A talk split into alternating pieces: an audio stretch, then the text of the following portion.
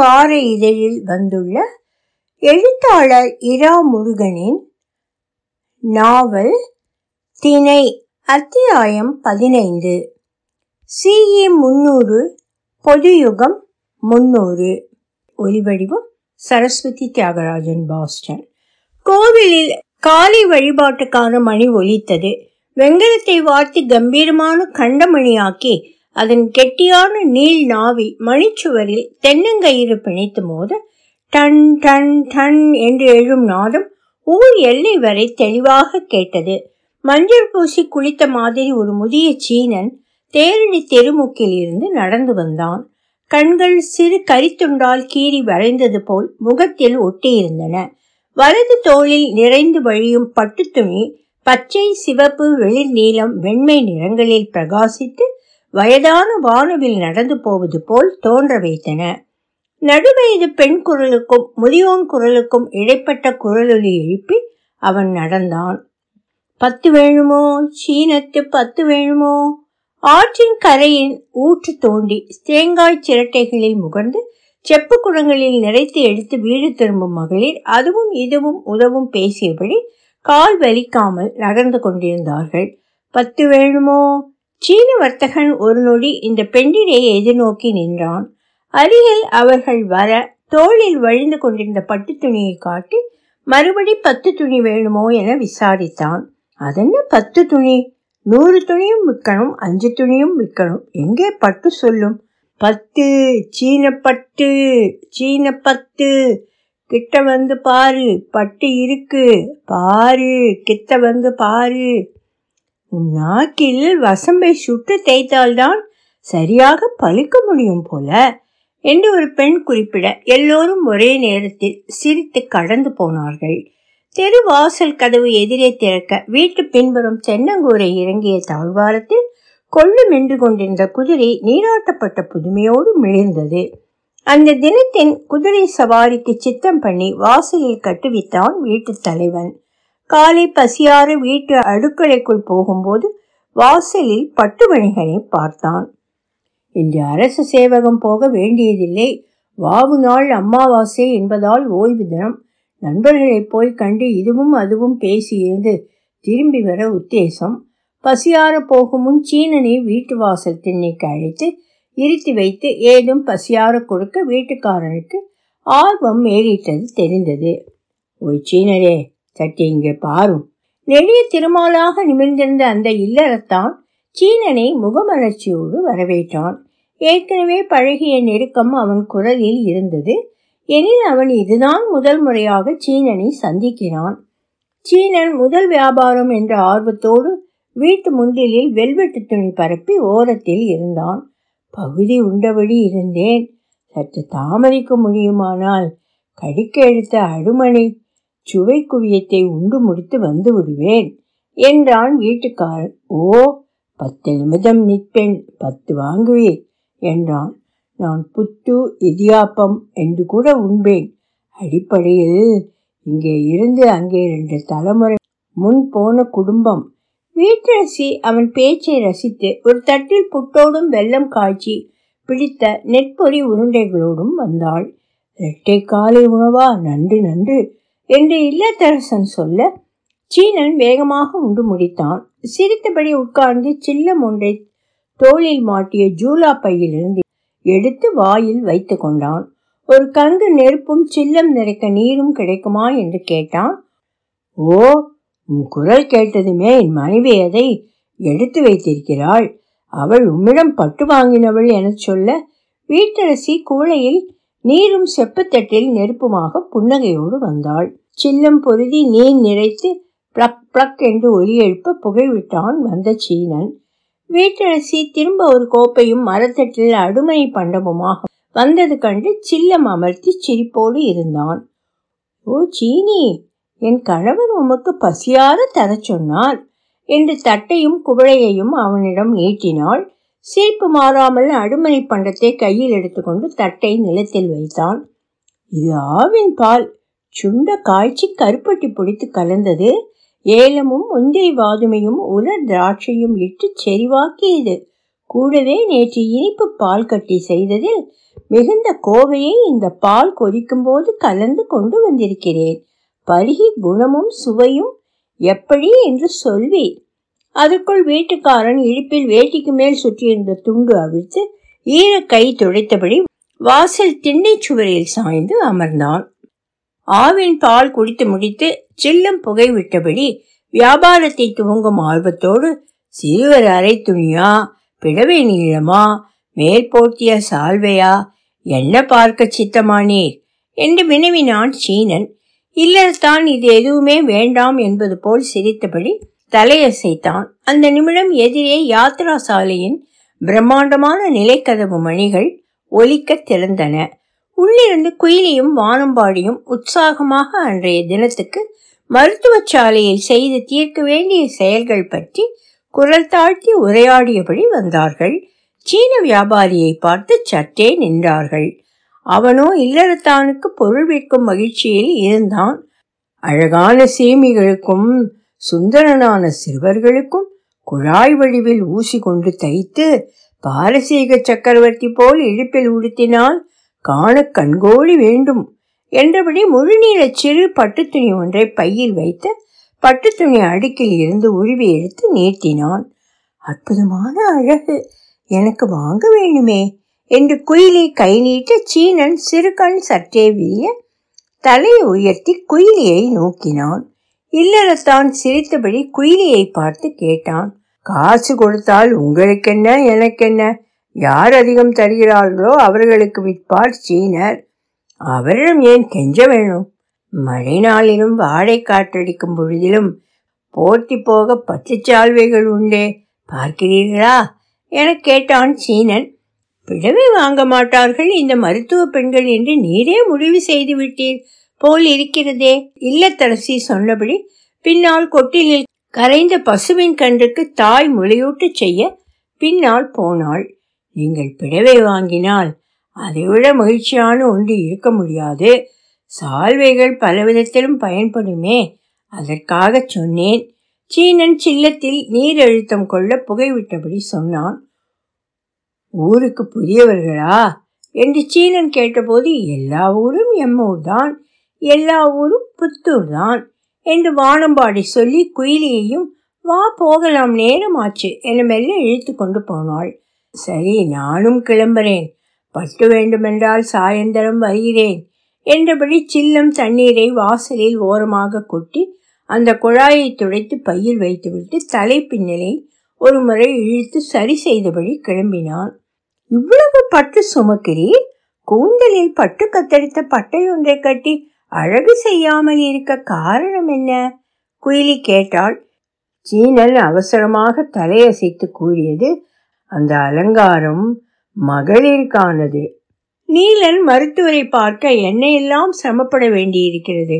அவன் யாரிடமென்று இல்லாமல் சொல்லியபடி குயிலியை நோக்கினான் நினைத்தேன் நீங்கள் அசல் சீனராக இருந்தால் இந்த மாதத்தில் பட்டு விற்க வரமாட்டீர்களே. பனிக்காலம் முடிந்து அல்லது கோடையில் தானே அங்கே புறப்படுவீர்கள்? வானம்பாடி சொன்னாள். இதெப்படி இருக்க? அந்த நிமிடம் அதிவினோதமான சம்பவம் ஒன்று நடைபெற்றது. பதற வேண்டாம். கதைக்குள்ளே வேறு கதை. இல்லையெனினும் சுவாரஸ்யமானது. கேளீரே கேளீர் இது யாதெனில் முதுச்சீனன் தெருவோரத்தில் குட்டிச்சுவரண்டை அற்பசங்கை தீர்த்து கொள்ள போனபோது அவன் தலை மட்டும் உடலிலிருந்து பிரிந்து குயிலையும் வானம்பாடியும் பார்க்க அங்கே மாட்டு தொழுவில் வைக்கோல் போர் மேலிருந்து கண் சிமிட்டியது. சீன யுவமுகம் பரிச்சயமானது அது. ஹுவாத்தே பெங்கு! குயிலையும் வானம்பாடியும் கால பயணம் செய்து மருத்துவர் நீலனை அழைத்து வர தகுதியானவர்களா என்று அறிய பெருந்தேழர் ஏற்படுத்திய குறிஞ்சி நில புனைவில் இடம்பெற்ற சீனர் ஹுவாது பெங்கு என்ற பூக்களின் நேசனை குயிலியும் வானம்பாடியும் மறக்கவில்லை. சீனன் குறிஞ்சி புனிவுக்குள் எப்படி வந்தான்? இப்போது இங்கே எப்படி நுழைந்தான்? ஏன் தலை துண்டித்து உடல் தனியாக மிதந்து செல்கிறான்? இதுவும் கடந்து போகும். நேரம் வரும்போது எல்லாம் சொல்வேன். தலை பேசியது சத்தம் கூட்டாமல் குயிலியும் வானம்பாடியும் ஆச்சரியப்பட அவன் உடல் அடுத்து மிதந்து வந்து தலையோடு சேர்ந்தது. இப்போது அந்த முகம் சீன சாயல் இல்லாதது. பூக்களின் நண்பனின் நண்பனுக்கு சொந்த மொழி இருக்குமே பெயரும் அம்மொழியில் இருக்குமே குயிலி வானம்பாடி மனதில் கேட்டாள். அவன் தன்னிடம் கேட்டது போல் சொன்னான் நான் குழலன் மருத்துவ நீலனை சந்திக்க வந்திருக்கிறேன். அவரை உடனே சந்திக்கணுமா? குமிழ் சிரிப்போடு குயிலி வினவினாள்.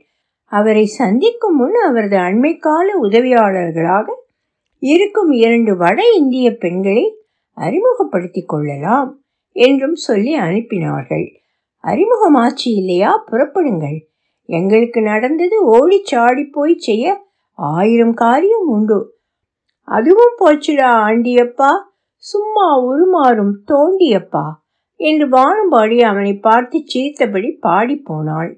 அவன் மறுபடி சீனனாக மாறியிருந்தான்.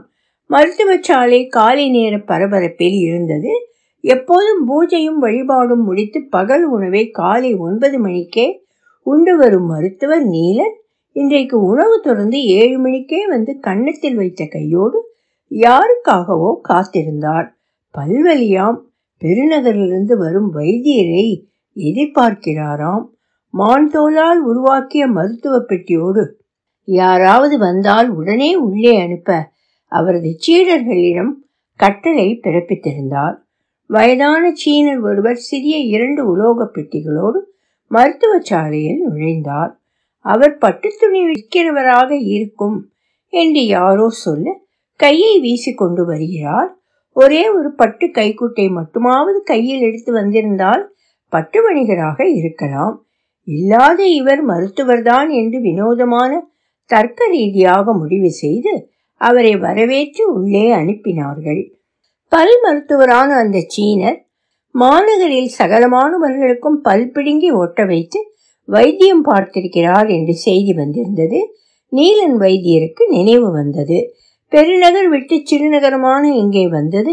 பத்தாயிரம் பேர் நோய் தீர்த்த நீலன் வைத்தியரை சந்திக்கவே என்றும் சொன்னார். மருத்துவர் நீலன் இதுவரை ஆயிரம் பேருக்கு மேலாவது வைத்தியம் பார்த்திருப்பார்தான்.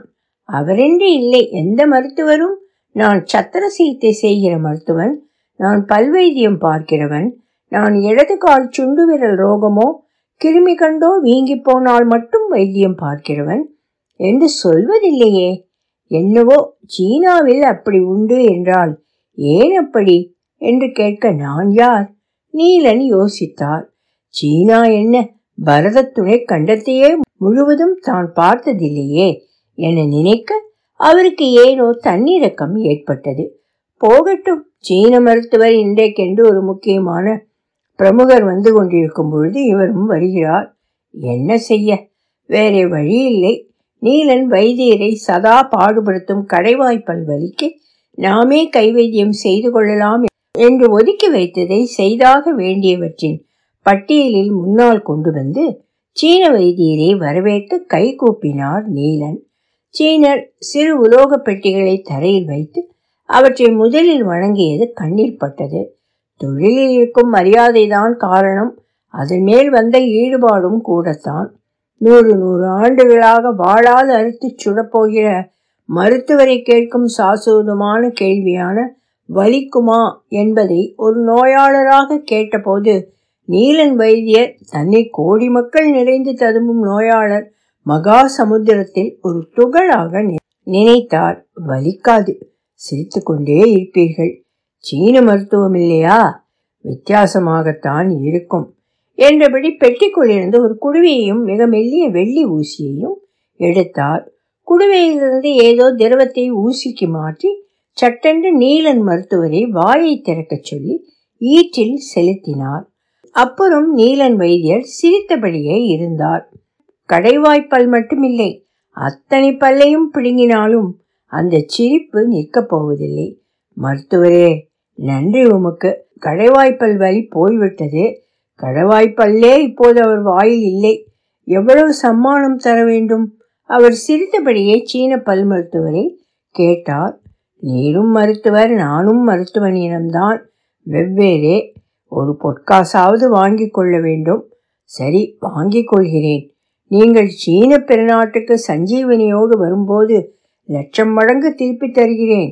நீலன் மருத்துவர் இன்னும் பலமாகச் சிரித்து ஒரு பொற்காசு அழைத்து சீன பல் மருத்துவரை வழி அனுப்பி வைத்தார். சஞ்சீவினி என்றார் சீன பல் மருத்துவர்.